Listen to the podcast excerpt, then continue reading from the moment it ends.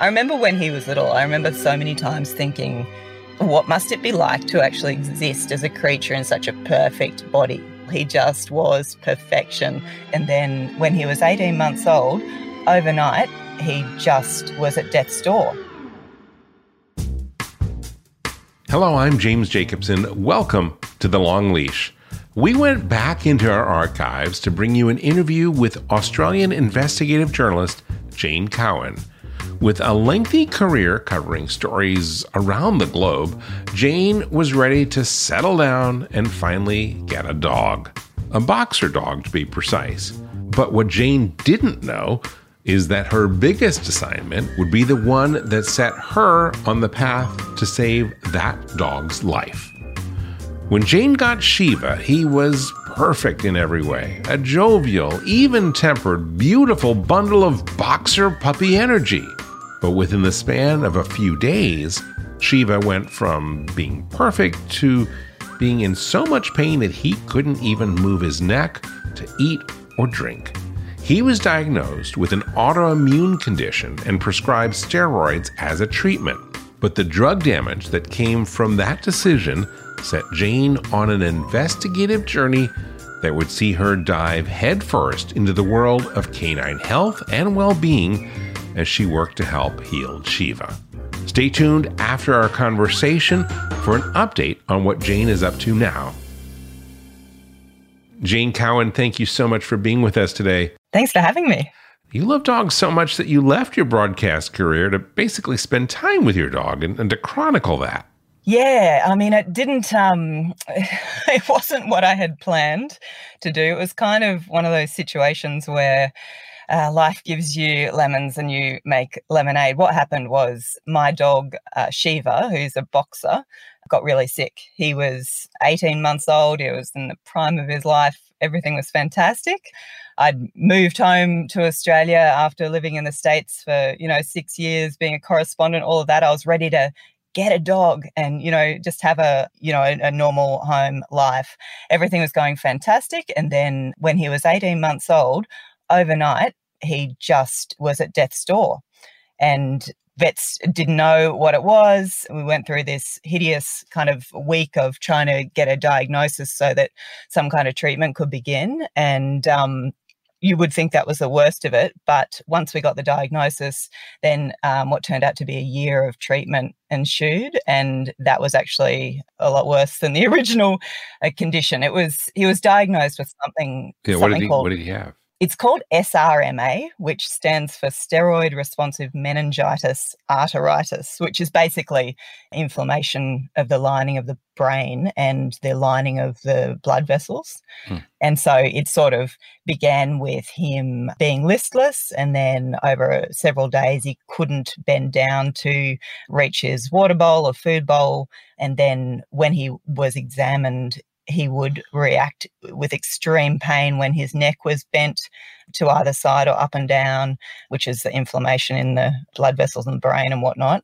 And he ended up having to have an emergency spinal tap because they wouldn't treat it without doing that to diagnose it you know, by the time that happened, he was in so much pain that he was basically vibrating, looked like he was about to levitate. It was mm. the most hideous week of my life and, and worst year of my life. It's the hardest thing I've ever been through because the treatment is um, high dose, long term steroids, prednisone, and that does a lot of damage. Well, we'll get into the treatment in a moment. But at the point where he was diagnosed, when Shiva first started getting sick, you were still at the ABC. Yeah. And what were you doing there? You'd been there for 20 years. What were you doing?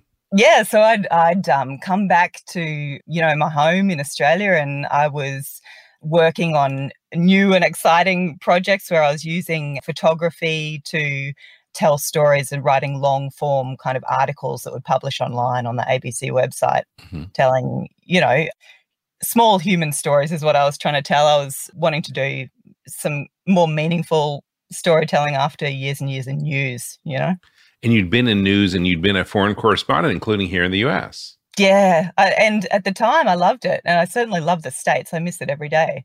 you know, but that was a totally different kind of work where you're just jetting in and out of stories, and uh, most of the time you have no idea what you're talking about. It's all very cursory and it gets pretty frustrating and repetitive, the news cycle, you know. So, how did Shiva enter your life?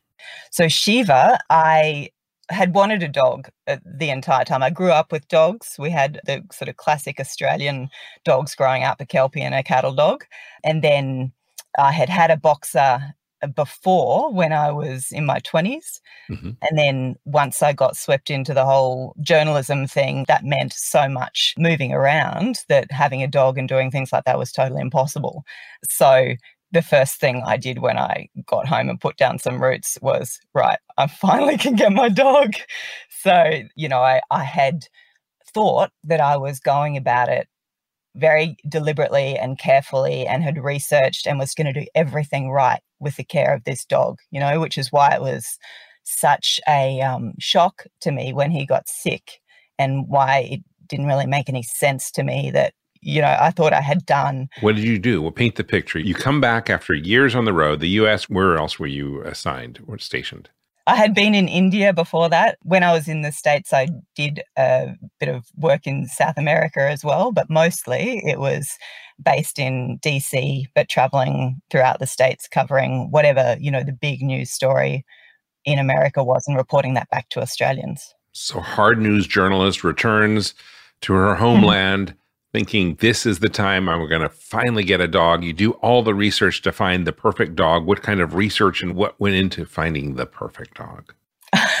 well, I guess um, you know, I knew I wanted a boxer, yeah. but I was careful about what breeder I chose. I didn't just get the first puppy that I loved. I tried mm-hmm. to find one that had been, you know, where all the proper health testing of the parents had been done, all of that kind of stuff. Mm-hmm. Um, I had researched what I was going to feed him. And at that stage, as I understood it, the choice was sort of between what's going to be a good brand of kibble. That's where I was at with my mm-hmm. understanding of dog nutrition at that time. Mm-hmm. Um, so I equated an expensive bag of dried dog food as being a good quality nutrition for my dog. So, you know, I had thought I'd done the right thing there. I'd, you know, done the vet visits and would do all the necessary vaccinations. Um, I would do the worming. I'd worm for things that he might possibly have been maybe exposed to. I would, it was sort of like overkill, right? My mindset at the time. He was your was baby. That, he was your everything. Oh yeah, I was ready for my life to revolve around this dog. Tell me about the first day you brought Shiva home.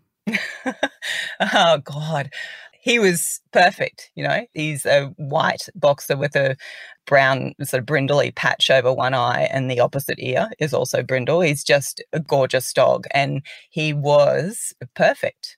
And I remember when he was little, I remember so many times thinking, eh, what must it be like to actually exist as a creature in such a perfect body? Because you know, he's absolutely, he was beautiful. There was nothing physically amiss at all. He just was perfection. And he was, he was really a beautifully natured dog too. Like I didn't have any problems with him. Like the first night home, he slept all the way through. He, you know, like nothing about him was difficult. Mm-hmm. He was just a beautifully, the temperament, everything was perfect. And I just adored him. My biggest problems were having him not embarrass me at puppy school, you know? okay, so what year was that when you first got Shiva? That would have been late 2016. Okay. Fast forward, you're doing your work at the ABC, you're making these human interest stories, and you start to see Shiva have some early symptoms. When was that and what were they initially? Yeah, so it really happened pretty suddenly. One day he was in perfect health now that I look back at it, I guess there were things earlier, but at the time, it seemed like he went from being a young dog, not even into adulthood yet, um, still a puppy, to waking up one day and just standing there listless, you know, like a, mm-hmm. a totally hyperactive boxer to listless dog overnight and being barely able to move and then progressively over several days being unable to bend his neck down far enough to eat or drink. Um, he wouldn't lie down. He was just standing there like it was more painful to lie down than to just stay standing up. I remember, remember sort of having to prop him up with pillows and stuff so that he could remain in that position but be supported. How old was he at that time? He was 18 months. He was still a puppy. So you're going back and forth to work, seeing this. You uh, you calling sick? What what happened? Like, I mean, you you're seeing your dog so rapidly decline in health. Yeah, I mean, I think I pretty much called in sick from the get go. It was obvious that something was wrong, and when I, you know, when I first took him to the local vet, they couldn't identify what it was, and then over the course of I think it was four days, I then was into the emergency vet, you know, in the middle of the night and blood tests and all these kind of things and taking him home. They still weren't sure what it was, but were starting to suspect that it could be this thing called SRMA, this meningitis. And then by the end of the week, he'd had a, a spinal tap um, and all these other scans, and they'd positively diagnosed it as this and begun treatment with prednisone. What was going through your head when they were sort of still figuring out whether or not it was meningitis, when they were doing their tests? At that time, I don't think I realized, you know, in the beginning, before the symptoms progressed to be the extreme pain that he ended up in after four days, you know, it was, I, I wasn't grasping just how bad it was. I mean, you can die from this thing. Hmm. And so I didn't know any of that. And at that time, I was the kind of owner who put a lot of, I think a lot of us, all of us probably, put a lot of faith in the vets. And I wasn't, you know, second guessing anything that they were doing or saying. I was just taking him to them, having him examined, and waiting for them to tell me what to do. That's the space I was in at that time. And so, you know, it feels anyone who's had a sick dog, you know, I mean, you know, you feel completely helpless. You don't feel like you have the capacity to really help them, the expertise to help them, the knowledge. Mm-hmm. And so you're out of control because your ability to help your dog sort of depends on somebody else. So it was that it's a horrible feeling and extremely worrying, but I don't think I, at the time I grasped exactly how serious it was until he was in really bad pain by the end of that week. And that was absolutely heartbreaking. I think that out of control feeling and not being able to do anything is so frustrating and so exasperating for people. Yeah, and you don't even know where to begin because, you know, this isn't your area of expertise and right. you don't know. You're really just at the mercy of the vets to know their stuff and to be able to help your dog and to care as much as I remember, you know, begging begging the emergency vets to because there was only a certain number of procedures that they could do that day to and he may not have been able to be, you know, fit in to their schedule to get the spinal tap. And until he got that they wouldn't uh, start giving the treatment. And he was in this awful pain um, and i remember you know in tears begging them to please like just get my dog seen like and you know yeah it's it's a horrible feeling isn't it? Had you ever had that feeling of disempowerment before? No i don't think so because you know I, I, haven't had kids or anything like that. I haven't had anyone in my family be seriously ill. So this was the first creature that i loved that animal or human that was in a really bad way. And you know with everything about my life up until that point had been really straightforward. And as a journalist, you know, the problems had always been somebody else's. Mm. Like I was exposed to traumatic events and that kind of stuff, but it was never my trauma. I was telling other people's worst days of their life, and now it was my worst day of my life. So, yeah, it was um, an awful feeling. When you did resort to tears and, and pure emotion to get them to do the spinal tap, what, what was going on? I was just desperate. I mean, I, I don't think it wasn't calculated or anything. It was just I was um in total panic and I just couldn't lose this dog and I needed them to help him. And, you know, you're very conscious that you're just one of your dog is just one of many serious cases that an emergency like vet hospital has on their plate. Mm. And for him to be a priority for them you know, God knows what he was competing against at what other emergencies. So yeah, it, it's um you just want them to care as much as you do. So they do the spinal tap. They confirm that it is this type of meningitis, this type of inflammation of the brain, and then they start the course of medicine. What was that? Yeah, so the treatment, the standard treatment for this is very high dose immunosuppressive levels of prednisone, which is a you know a steroid. And for they had told me at that time it would be like six months treatment, and to prepare yourself because it's rough. And what did they say was going to be rough about the prednisone treatment? I think they had said that it would be lengthy. They were more saying that the condition itself was a serious one and that, you know, you could die from the meningitis itself. Not all dogs made it. Mm-hmm. When it came to the actual prednisone, the only side effects that they had put in front of me at the beginning was that, you know, he'll drink a lot and pee a lot. That kind of level of side effects. And that was, you know, the very tip of the iceberg, as I discovered. It's a lot worse than that when you're even when you're using it at low levels. But if you're using it over, as I've found out, over a long duration, yeah, that's where you get it is a synthetic version of cortisol is what prednisone is. So uh, the hormone produced by the adrenal glands and it impacts just about every process that goes on in the body. So you get some really dramatic and hideous effects. I have heard prednisone described as sort of a miracle drug that has a very strong double edge to it yeah, I'd say that's accurate. It it felt like a miracle when he first got it. Mm-hmm. He transformed within, you know, a few hours mm-hmm. Because it really masks a lot of things. Mm-hmm. So yeah, it, it is a wonder drug. It does feel like a miracle, but you've got to be very careful with it because yeah, it has a very hefty downside, one that we are still now years later trying to recover from. Well, let's talk a little bit about when you started realizing that it's, hey, it's a little bit more than drinking and peeing. What were some of the symptoms that you started seeing Shiva?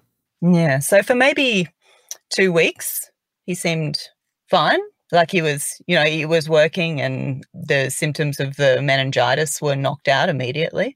And then after that, things got started going downhill and went just progressively downhill from then on. So he, what were the symptoms? I guess his body, the obvious ones were his his body began to change. He became completely obese and had a huge pot belly. His face changed. He hollowed out under the eyes, and he just he looked appalling. So that was the obvious surface stuff, and and mm-hmm. still even those side effects are you know well known, and uh, the pot belly type thing is that's only the surface of it, though, because what's actually going on, what the pot belly is a sign of is your dog being in a Cushingoid state, which is basically like having Cushing's disease mm-hmm. because you have an oversupply of cortisol because you've got all the prednisone in the system. So it's like having Cushing's. So, you know, you see the pot belly, but what's really going on is a, a whole lot of other stuff in the metabolic processes of the body that, mm-hmm. that is where you end up with the long term sort of damage. So, you know, and then other things started happening, like strange things. He got a sort of a sore on his elbow, mm-hmm. which the neurologist was like, oh, it's probably a, like a bed sore or something like that. But it broke open and it had a, it was oozing like a chalky sort of substance and mm in the end, you know, we worked out that it was actually this thing called calcinosis circumscripta, which is um, calcinosis circumscripta. Yeah, look, I learned more than I ever wanted to know about all these medical conditions, but uh, it's related to a condition called calcinosis cutis, which is more common, and it is a known side effect again of prednisone. Mm where in the case of what the kind that Shiva had, the body starts laying down calcium phosphate, like lumps of it in the subcutaneous tissue, which is basically like laying down bone, like hard, you know, bone like substance. So that was the first, the sore on his elbow was the first sign of that. He then began having similar sores on his tongue. So he was bleeding in the mouth. He had his, uh, was bleeding from the gut You know, he had diarrhea, bloody diarrhea, like all sorts of stomach upset, just everything you can imagine of the body going haywire. And when at the worst point, probably maybe five months into treatment, he could barely stand. He could barely get up. His liver was so swollen that you could feel it through his side. We had him scanned at that time because he had a lump, and, you know, again, the neurologist didn't know what it was. It was a swollen liver, and a known side effect of prednisone is its liver inflammation. The liver enzymes go haywire. And yeah, it was a direct consequence of, of the treatment. And none of this was related to the original condition that had been knocked out in the first couple of weeks. So these were all side effects of the pred. Yeah. So you sort of became a dog health nerd out of necessity and through this process. But somehow you decided to share your story. What was the moment when you said, Hey, this is something I want to share with people? I just kind of felt compelled to do it because through all of this, I guess, you know, Shiva was getting worse and worse. The vets didn't know what to do. I felt like I was going to lose him unless something changed. Hmm. They didn't have any answers. So that's what made me start to research not only the condition that he had, but the treatment protocol that was being applied. And that's when I, I, you know, realized he'd stayed on the highest dose for three times as long, you know, and when at the point where he was his worst, when he could barely walk, that's when I really started to engage with the decisions that were being made and stopped just doing what the vets were saying to do and started sort of researching the drugs and what was going on. And so, what I realized at that point too was that where he had really gone downhill, it was where he had been put on a second immunosuppressant drug, cyclosporin. Mm-hmm. And when I looked into that, it turns out that those two drugs, prednisone and cyclosporin, when they're used together, they each increase the effect of the other it's called like potentiating. The, uh, they mm-hmm. each increase the effect of the other, and the sum is greater than the whole of its parts. Totally, in a good way. Synergy. Yeah, but in a bad way as well. All side effects are, you know, worsened. So it was only because at that point I was engaged with the decision making that I insisted that we stop the cyclosporin, and then he was better within half a day, like was coming up again. So, can a lot of this just be attributed to like I presume, a bad veterinarian or bad vet tech? The only conclusion that I've been able to, the only sort of sense I've been able to make of it is that there's a readiness to prescribe drugs, but much less familiarity or ability to deal with the side effects that they cause when things go wrong. So, you know, it's with everything from antibiotics to heavy duty drugs like prednisone, they are very readily dispensed. But when it comes to dealing with the side effects that they quite often actually cause, it, you know, vets are less good at that. Hmm. And we felt very much on our own. And once I'd gone through that and I had done such research for my own dog's sake, I was then in possession of all this knowledge that I wanted other people that I thought other dog owners that I wished I had known at the start. And that's what compelled me to put it out there. And so, you know, I began blogging, documenting what was going on with Shiva. You know, the first article I did was uh, what prednisone will do to your dog's body. This is what prednisone will do. And I documented and I had pictures and descriptions of every single side effect that we had had happen to us. You know, and then when we were coming off the prednisone finally, a whole range of other strange things then started happening to him as he detoxed, as I now understand it, it's detox from that drug. So, you know, delightful topic to talk about. He had mucus in his poop, mm-hmm. you know, just unbelievable amounts of it, which ordinarily the veterinary response to that is to that, you know, medicate for like to give you metronidazole or yeah yeah, like flagyl, it's also known as, mm-hmm. to give you an antibiotic for that.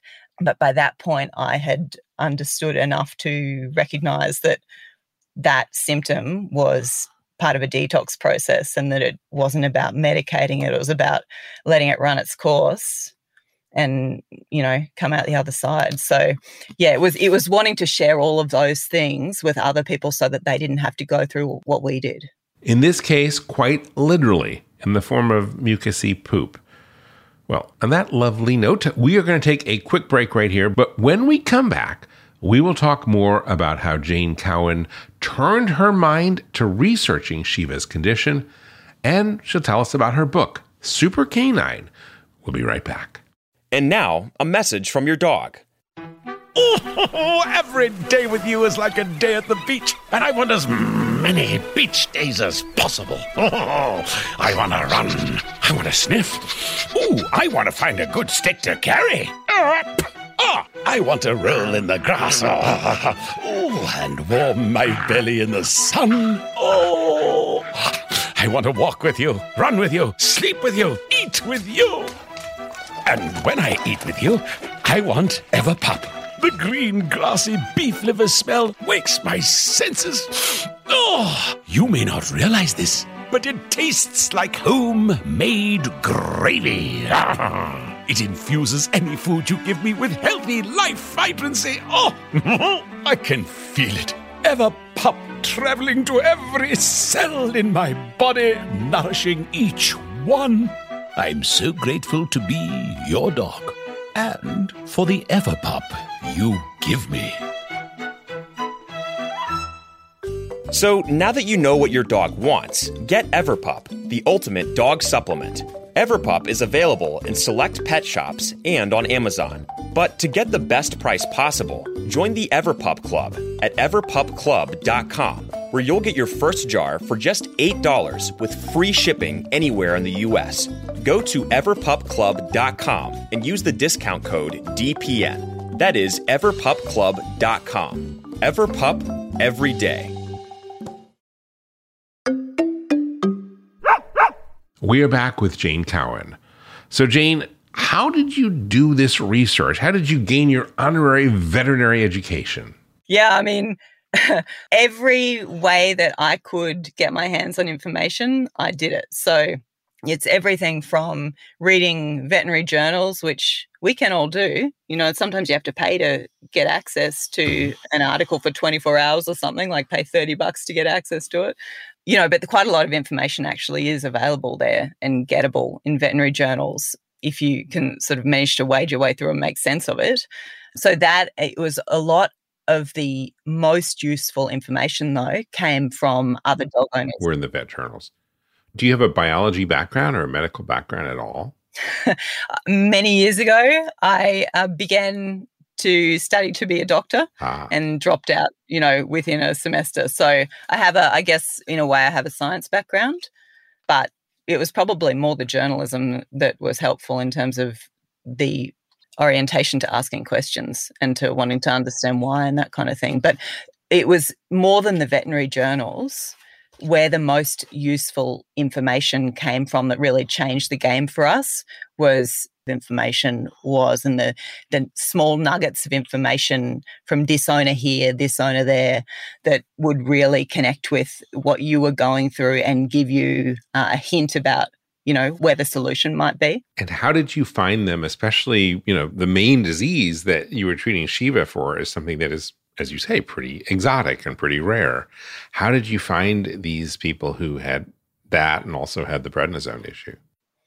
Well, as rare as the meningitis is, there's actually a Facebook group full of owners whose dogs have had it hmm. and are going through it. And there are sort of several different kinds of meningitis that are all autoimmune. And when you encompass those dogs as well, there's two Facebook groups full of owners who've had this experience and where the treatment is prednisone and other immunosuppressive drugs. And so, yeah, those the experiences of those owners, when you join the dots between, you know, you've got a lot of case studies there. So your resources were Dr. Google and uh, Facebook initially, and then you also did the veterinary journals. Yep. And, you know, other things like there's a group in the UK called the Canine Immune Mediated Disease Awareness Group. Again, run by one woman hmm who began by having a dog that was affected by one of these autoimmune conditions treated with prednisone. But there's a wealth of information there that's been accumulated over decades. This is one of the more extraordinary things about the internet now is that you can find whatever medical issue you want. You can find real on the ground people who are dealing with it both on the medical side or the veterinary side, as well as uh, dog lovers who have, have gone through it. You can, and you can find out what their vets told them. So then you've got access to sort of another veterinary slant on it. But you can also, through the internet, get access to other specialists, you know, on the other side of the world. So you can see who's written an article about the protocol for using prednisone to treat this particular condition your dog has, and then find that specialist where they work in their veterinary clinic on the other side of the world and, you know, email them and ask them. Or you can see who's written a chapter in a veterinary textbook about, you know, that hints at something that you think might have the answer for your dog. You can contact the person who wrote that in Denmark or whatever and see if they'll answer your questions. And I guess because of the journalism background, I had I was deluded enough to think that they might actually respond to me and they might actually answer. And did they? And they did. Yeah. Because they want to help. So we now live in a pretty extraordinary world. Not only can you find these people, but there's this whole thing of telemedicine. Other than like, you know, sending back and forth emails, did you have any telemedicine sessions with doctors who are not around locally? With that, I I tried to do that at one point with the guy who designed the protocol that Shiva was being treated according to, who Mhm. was in the UK and I was in Australia. And what I ran up against there was he wouldn't do it because of some law Mm. because my dog wasn't technically his patient, he hadn't put the hands on the dog. He was citing some law that made it, you know, illegal for him to mm. really offer an opinion. I'm not sure if that was actually the case or if it was that he knew the specialist who was my dog's doctor and didn't want to step on toes. Because, you know, telemedicine, as you say, happens all the time. It can be done. And I just kind of want to dig into this a little bit more because I think this is a, a common thing that a lot of dog lovers have experienced when they have a particularly thorny veterinary issue that veterinarians are reluctant to to say bad things about their colleague. I definitely think there is that. There's probably that in human medicine Mhm. as well, because they do know each other, and even uh, internationally, they know each other because they go to conferences. And when you get into a really high area of specialty, you know they they know who's authored papers, and they they they're connected. So it is difficult. It's definitely difficult, and I think vets themselves acknowledge that it's a, in many ways, conservative profession. That change is takes a long time to affect and it's difficult to speak out of school. I mean, you even see that with raw feeding. Well, I think veterinary medicine has an extra layer on top of all of that, which is that it is a discretionary spend economically. People, you know, it is a business, right? This is not state health care. This is a business, and the specialists charge more money. And it sounds like they have a very small connected network. And so they are, in effect, business people as well. Oh yeah, and they've got the market cornered. How expensive has this odyssey been with, with your dog? Oh God, I mean, it, it'd be. Have you added it up? Uh, I shudder to think it would be.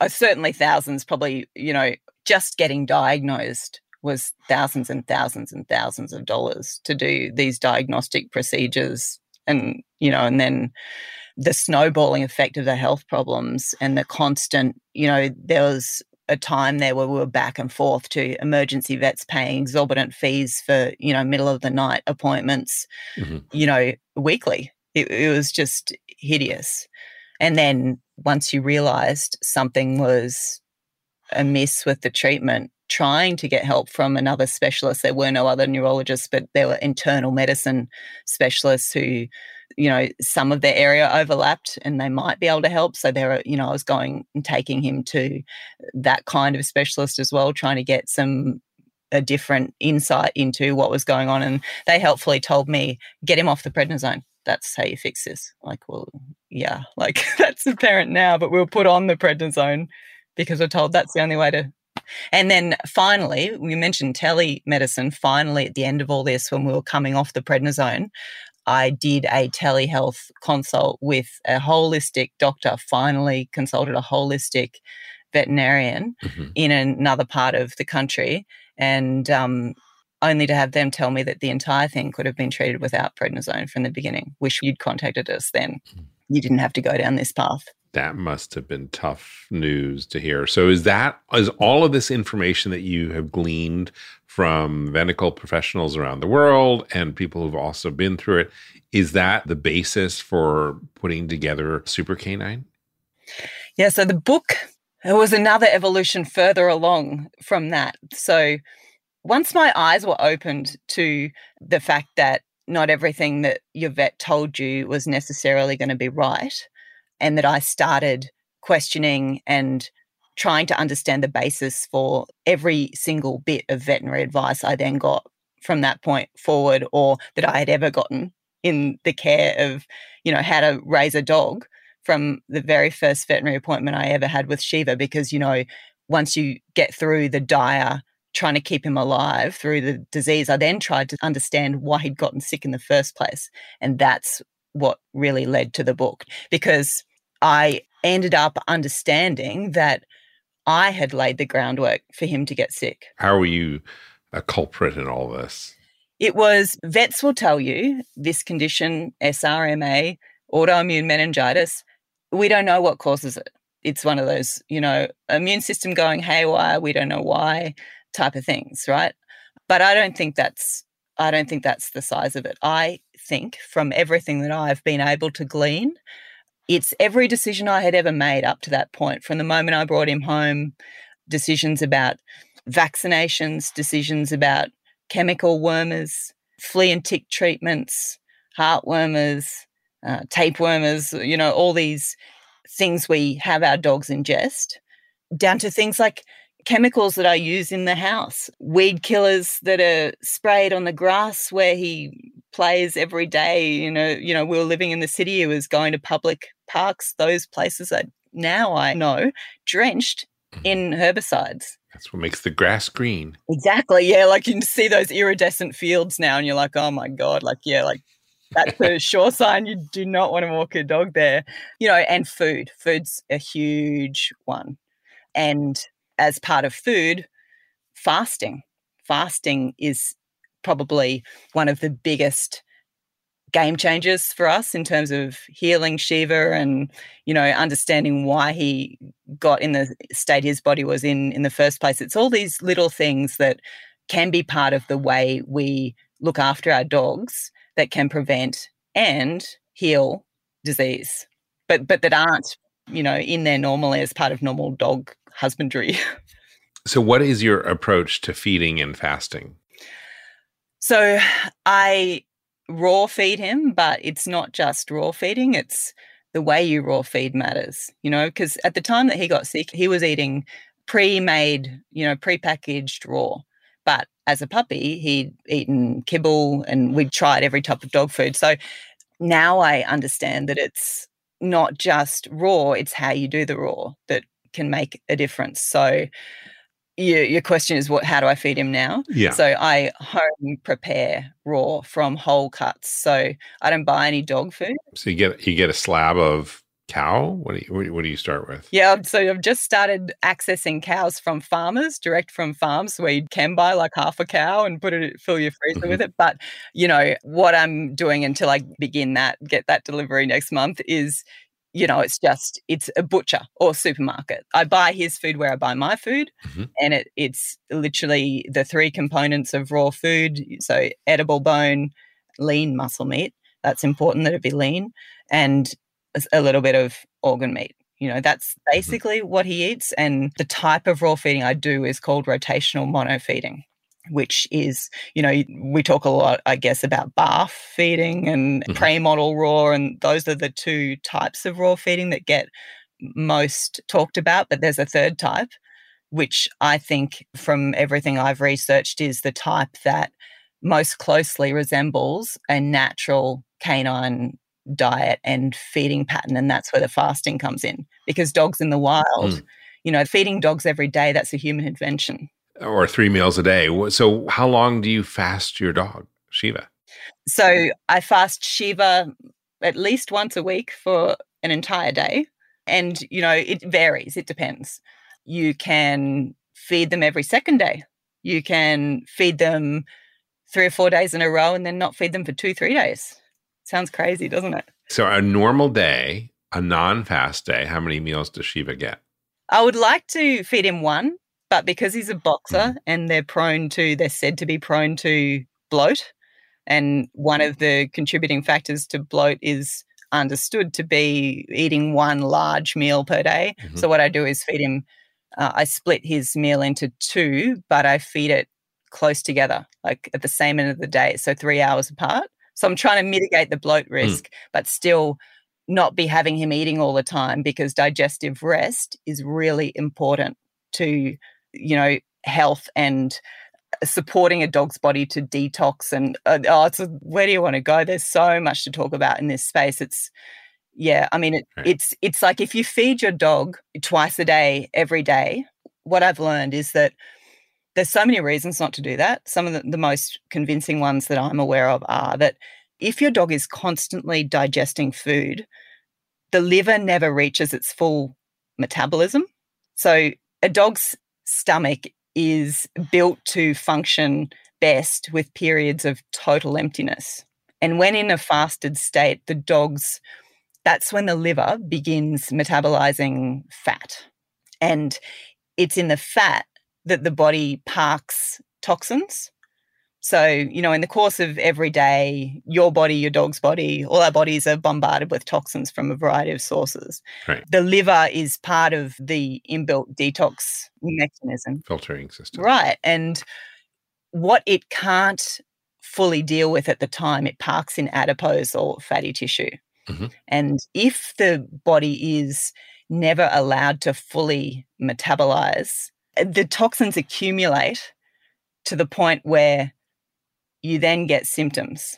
And so hmm. it's important to allow the body to get into a fasted state to sort of catch up on the backlog of detox and get those toxins out on a regular basis so that they don't accumulate to the point where you start seeing symptoms that typically arise first in the skin or eyes or ears or paws. So, when you do a fasting day, is it like you try to do the same day every week? Nope, doesn't matter. It's as random as it would be. The randomness is kind of deliberate. Mm. So in nature, right?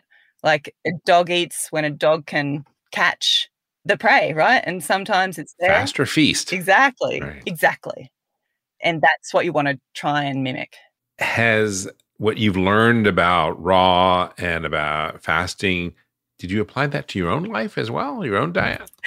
Yeah, see, this is the kind of unsettling thing that happens. Once you understand these principles, you then do start to question and see their application everywhere in everything, including in your own diet. And yeah, so yep, I do try and fast. It's harder for humans because we've got all these like, you know, emotional attachments to food and we don't just do what we're told and we complain and bitch and moan and so Right. yeah but I, I think there is a well established body of evidence in science about the benefits of fasting for every organism from single celled yeast to dog to human Mhm. it's good for all of us and the more you can do it the better So, why did you write Supercanine?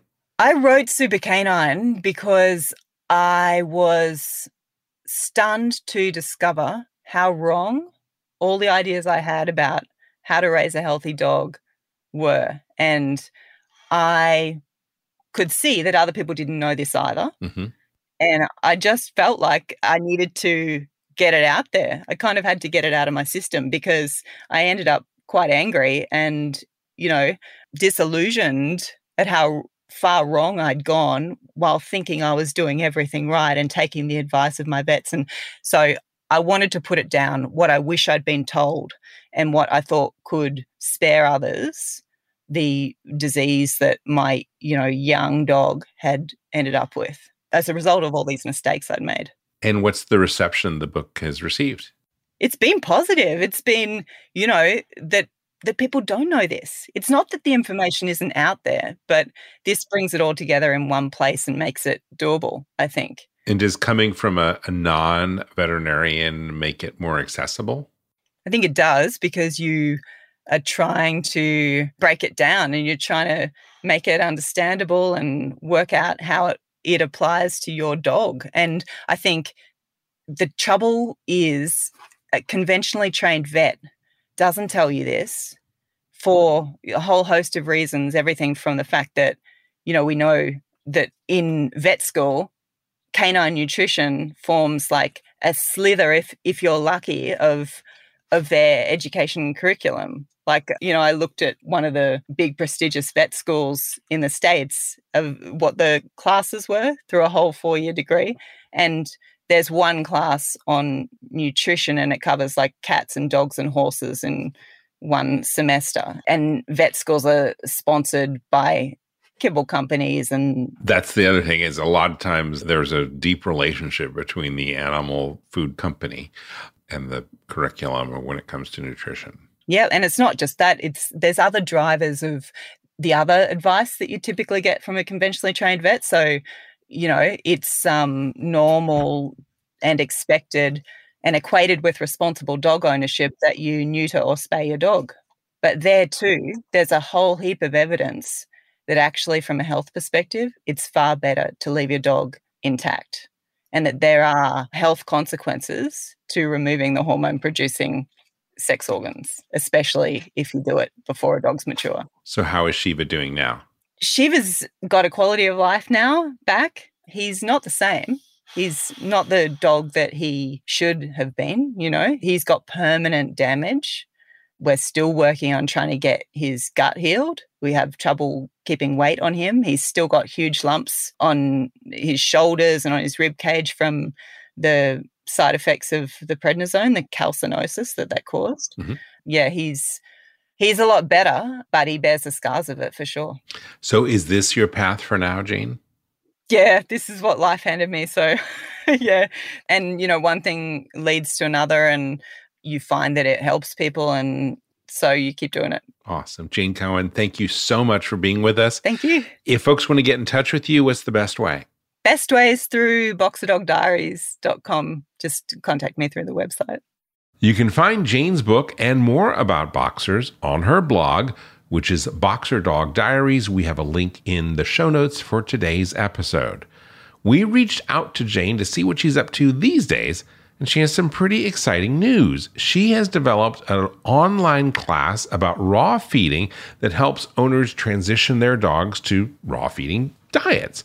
The course shows owners step by step how to prepare and properly compose raw, meaty bone based diet. The link to that is also in today's show notes.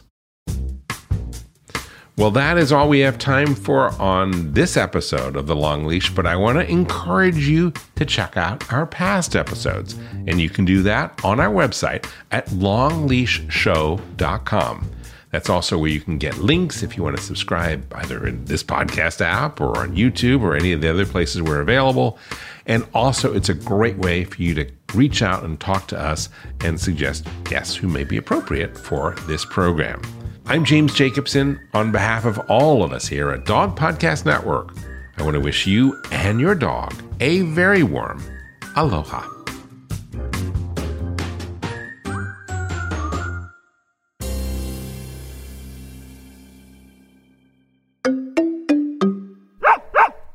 Does the act of taking paper to pen and writing help to heal a broken heart after your dog dies? Sheila Cooperman says yes. She joins us on Dog Cancer Answers to tell her true tale about Tucker, her dog who died last year from lymphoma. Sheila shares how writing about him is helping her heal not only from his loss, but from other heartbreaks as well. That's on Dog Cancer Answers. Get it wherever you get your podcasts and at dogcancer.com slash podcast.